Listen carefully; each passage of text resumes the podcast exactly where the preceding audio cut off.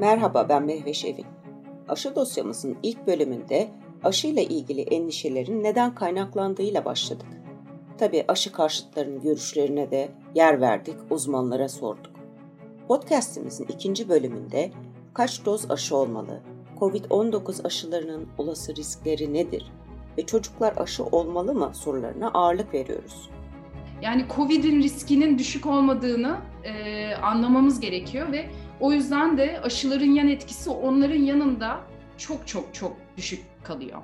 Enfeksiyonu, yani miyokardit dediğimiz durumda hakikaten özellikle bu mRNA aşılarıyla birazcık daha fazla gözüküyor. Ama bunu şöyle açıklayayım ben size.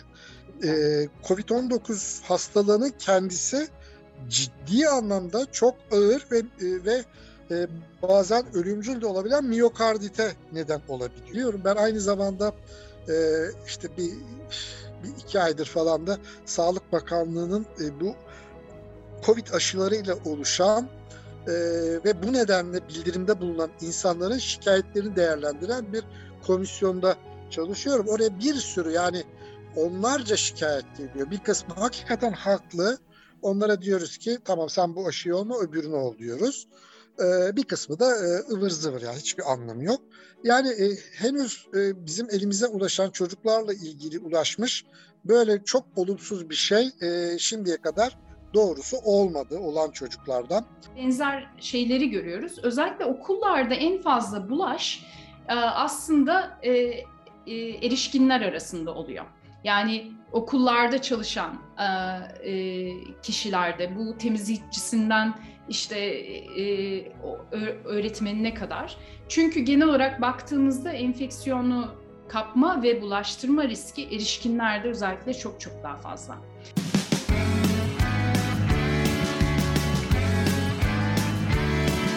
Kulağınız bizde olsun. Kısa Dalga Podcast. Malum, özellikle mRNA aşılarının riskleri ve yan etkileri merak konusu. Ağustos ayında Avrupa Birliği İlaç Dairesi, mRNA aşılarının alerjik deri reaksiyonu, böbrek iltihabı gibi yan etkilerine dair araştırma yaptığını açıkladı. Ancak söz konusu yan etkiler, COVID-19'un yol açtığı hasarla kıyaslanacak gibi değil. Yani çok az. Kaldı ki risk ihtimali aşı olmamayı gerektirmiyor. Sağlık Bakanlığı risk grubundaki kişilere bu yüzden inaktif aşıyı, yani Çin aşısını öneriyor. Risk grubu derken burada da bir parantez açalım. Özellikle bağışıklık sistemi düşük olan, kanser veya organ nakli tedavisi görenler ve aşırı alerjik bünyesi olanlar kastediliyor. Son araştırmalar, İkinci doz mRNA aşısının erkek çocukların bir kısmında kalp kası iltihabı, yani miyokardite yol açabileceğini gösterdi. Buna göre 12-15 yaş aralığındaki erkek çocuklarının ikinci doz mRNA aşısı olduğunda miyokardit olma riski 5000'de 1. 5000'de 1, tekrarlıyorum. Peki bu riske rağmen çocukların aşılanması öneriliyor mu? İngiltere'nin COVID-19 Bilim Kurulu'nda bağımsız akademisyen olarak yer alan Dr. Müge Çevik, bu yaş aralığı için şimdilik tek doza onay verildiğini aktardı. Yani çocuklarla ilgili şunu söyleyebiliriz. Birincisi, İngiltere'den örnek verebilirim ben. Şu anda biz 16-17 yaşındaki çocuklara bir doz aşı veriyoruz. Pfizer aşısı, BioNTech aşısı. İkinci doz için daha onay çıkmadı burada. Belki çünkü çocuklarda tek dozla yeterince bağışıklık sisteminde bir tetikleme yaratabileceğini düşünülüyor. İkincisi, aile içerisinde özellikle immünosüpresif olan, işte kronik hastalığı olan, yüksek riskli grup olan 10-12-18 yaş arasındaki çocuklara yine 2 doz veriliyor. Onun dışında 12-15 yaş arasında bütün çocuklara verilmiyor. Sadece kronik hastalığı olan ya da mesela Down sendromu olan ya da başka tedavi aldığından dolayı bağışıklığı düşük olan çocuklara veriliyor şu anda. Peki miyokardit hangi durumlarda ortaya çıkabiliyor? Tehlikeli mi? Ölümcül mü? Türkiye'de aşılanan çocuklarda buna benzer ciddi yan etkiler görüldü mü? Çocuk ve enfeksiyon hastalıkları uzmanı Profesör Doktor Haluk çok uğraşa sordu.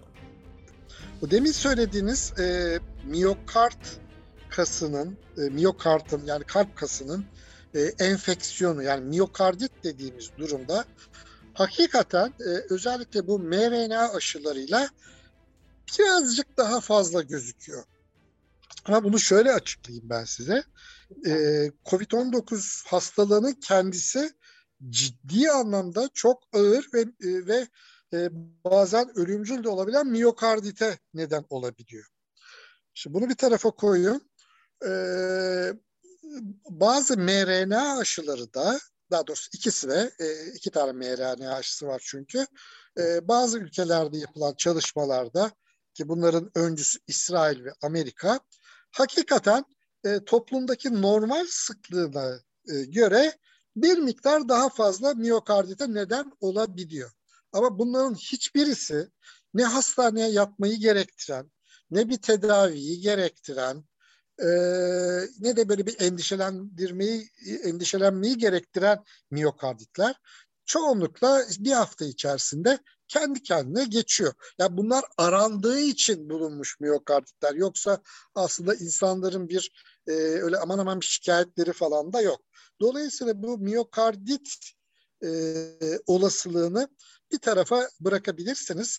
Bunlar daha çok genç erkekler. İşte 14 yaşından büyük, işte 14-20 yaş arası da dağılan genellikle erkekler. Niye böyle olduğunu da çok iyi bilmiyoruz. Niye kadınlar değil de erkekler? Muhtemelen genetik bir takım özelliklerden ötürü. Ama yani bunda bu şey değil. Yani öyle endişe verici bir şey de değil. Dolayısıyla şimdi çocuklarda da aşılanma başladı, değil mi? İşte bir 15-18 yaş arası aşağı yukarı 3-4 haftadır falan yapılıyor. Bir 3-4 gündür de 12 yaşın üzerindekilere bir kronik sağlık sorunu olmasa bile önce şey açıldı. Kronik sağlık sorunu olan 12-15 yaş arası ve üzerinden bir 10-15 gün sonra da 12 yaş üstü herkese açıldı. Doğrusu bir olumsuzluk bildirilmedi. Bunu şuradan yakinen biliyorum. Ben aynı zamanda işte bir iki aydır falan da Sağlık Bakanlığı'nın bu COVID aşılarıyla oluşan ve bu nedenle bildirimde bulunan insanların şikayetlerini değerlendiren bir komisyonda çalışıyorum. Oraya bir sürü yani onlarca şikayet geliyor. Bir kısmı hakikaten haklı. Onlara diyoruz ki tamam sen bu aşıyı olma öbürüne ol diyoruz. Bir kısmı da ıvır zıvır yani hiçbir anlamı yok. Yani henüz bizim elimize ulaşan çocuklarla ilgili ulaşmış böyle çok olumsuz bir şey şimdiye kadar doğrusu olmadı olan çocuklardan. Eğitim Bakanlığı yüz yüze eğitimin kesintiye uğramaması için bir dizi yeni önlem açıkladı. Eğitim personeli, kantinci ve öğrenci servis personelinin tam doz aşılı olması öneriliyor. Değillerse haftada 2 kez PCR testi yaptırmak durumundalar. Öğrencilerdense herhangi bir aşı belgesi ya da test istenmiyor. Okula giriş çıkışlarda HES kodu sorgulaması yapılıyor. Bakanlık ayrıca okullara temizlik, hijyen ve havalandırma ile ilgili alması gereken önlemleri de bu rehbere ekledi. Çocukların aşılanmasından söz açılmışken dünyadaki araştırma ve uygulamalara da bakalım. Malum okullar açıldı ve velilerin arasında dahi aşı kavgaları yaşanıyor. Peki çocukların COVID'e yakalanma ve bulaştırma riskine dair neler biliniyor? Çocukların aşılanması gerekli mi? Okulların açılması salgının hızını arttırır mı? Doktor Müge Çevik, çocukların virüsü bulaştırma riskinin daha az olduğunu belirtiyor. Tüm dünyadan gelen verileri ben bir Harvard Üniversitesi'nden bir profesörle birlikte biz şey yapmıştık, bir araya getirmiştik geçen sene.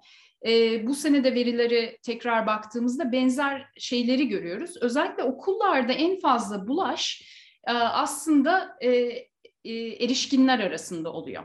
Yani okullarda çalışan kişilerde bu temizlikçisinden işte öğretmenine kadar.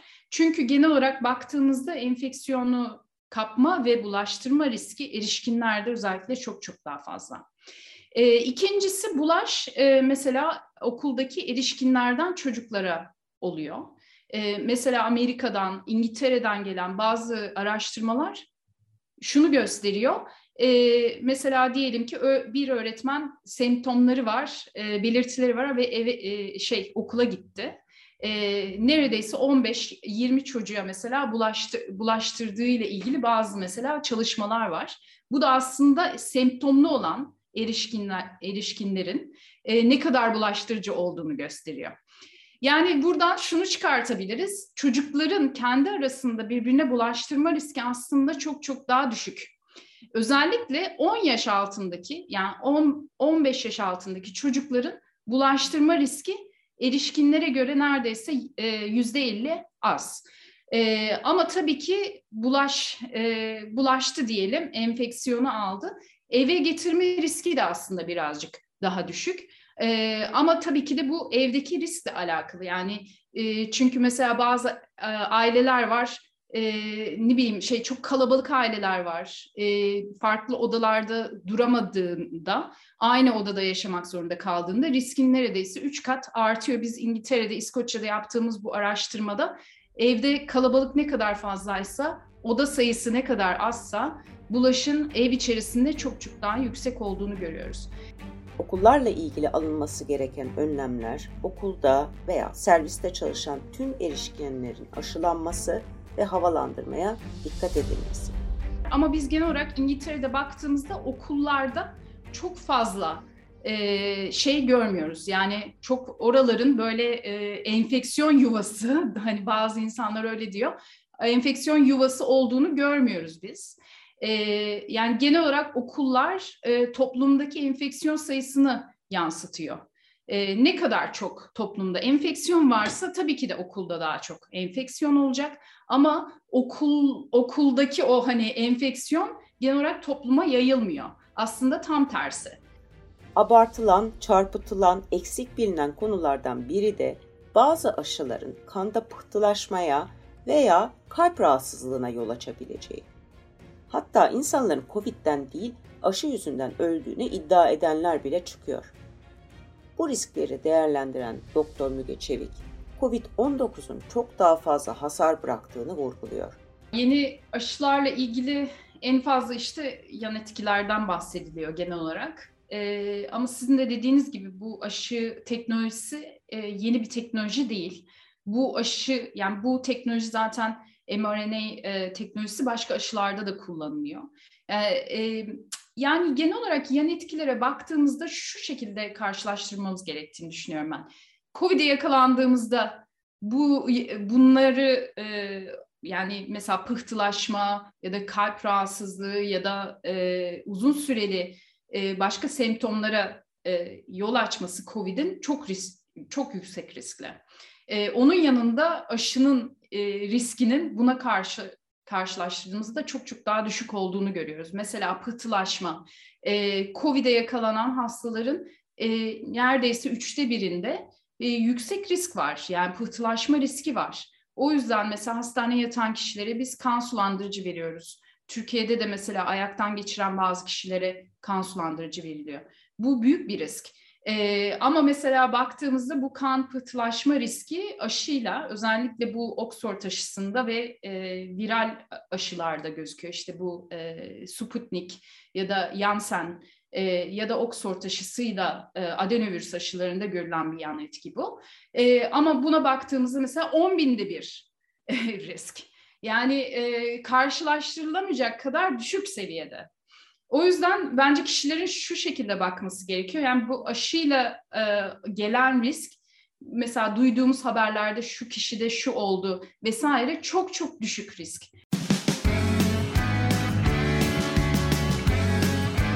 Oku, dinle, izle. Kısa Dalga.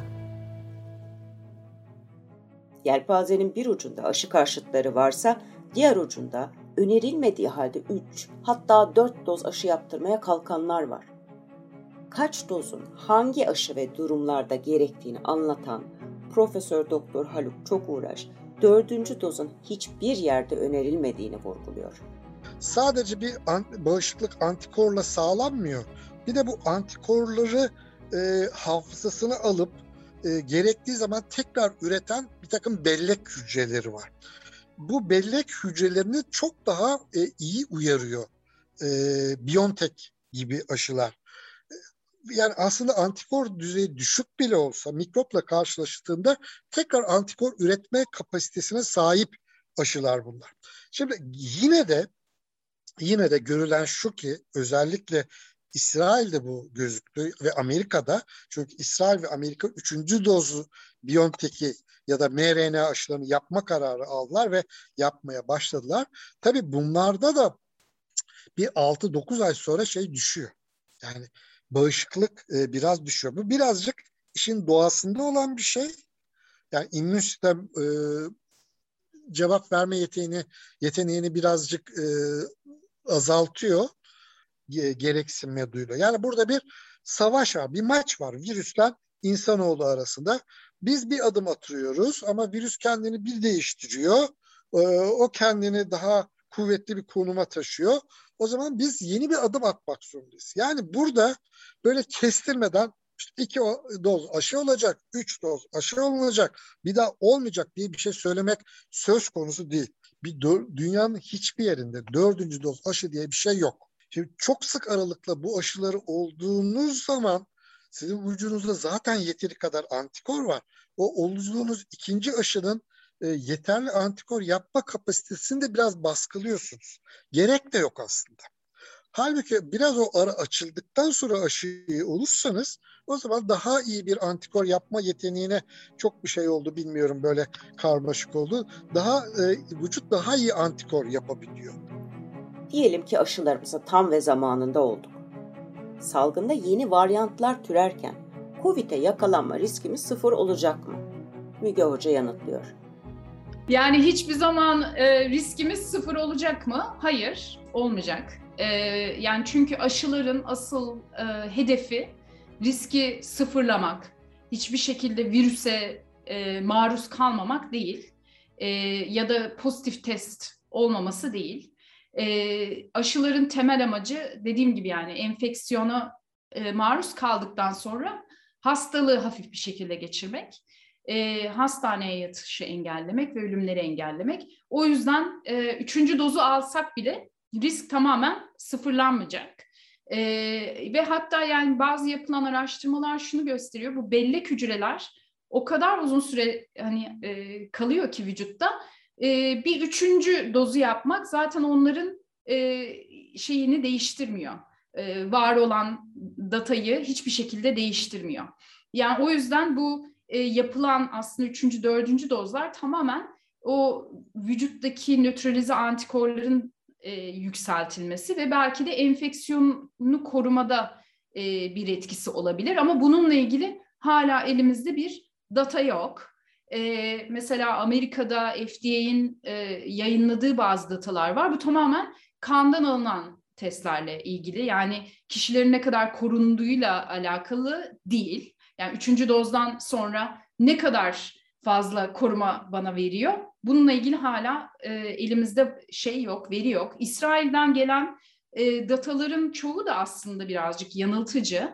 Şimdi mesela 3. dozu verdikten sonra hastanelerdeki yatma oranları azaldı ya da daha iyi 3. doz diye veriler açıklandı. Ama baktığımızda şunu görüyoruz. İsrail'de mesela bölgesel çok farklılık var. Türkiye'de de benzer var. Belirli bölgelerde yüksek aşılanma görüyoruz. Belirli bölgelerde çok düşük aşılanma görüyoruz.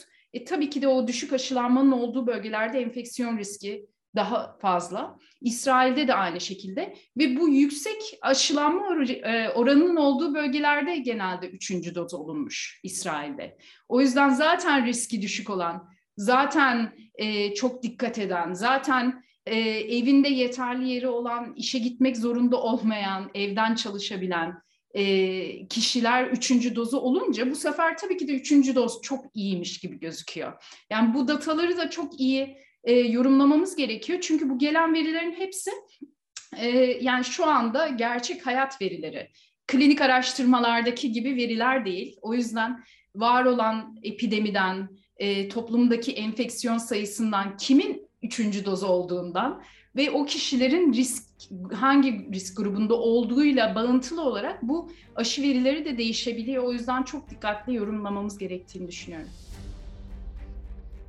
Umarım bu podcast aşılarla ilgili aklınıza takılanları cevaplamakta yardımcı oldu. Virolog ve bağımsız araştırmacı Dr. Müge Çevik'le yaptığımız söyleşinin tamamını önümüzdeki günlerde Kısa Dalga'da yayınlayacağız. Bellek hücrelerinin nasıl çalıştığından tutun, gebelerin aşılanmasına dair son bilgileri, yeni varyantların nasıl türediğinden, salgının gidişatına kadar aşıya dair her konuya değindiğimiz bu ayrıntılı röportajı mutlaka dinleyin. Evet, bir başka arka planda görüşmek üzere sağlıklı, mutlu, aşılı günler. Kısa Dalga podcastleri Demet Bilge Erkasab'ın editörlüğünde Mehmet Özgür Candan'ın post prodüksiyonu ve Esra Baydemir'in hazırladığı görseller ile yayınlanıyor. Kısa Dalga'ya destek vermek için Patreon sayfamızı ziyaret edebilirsiniz.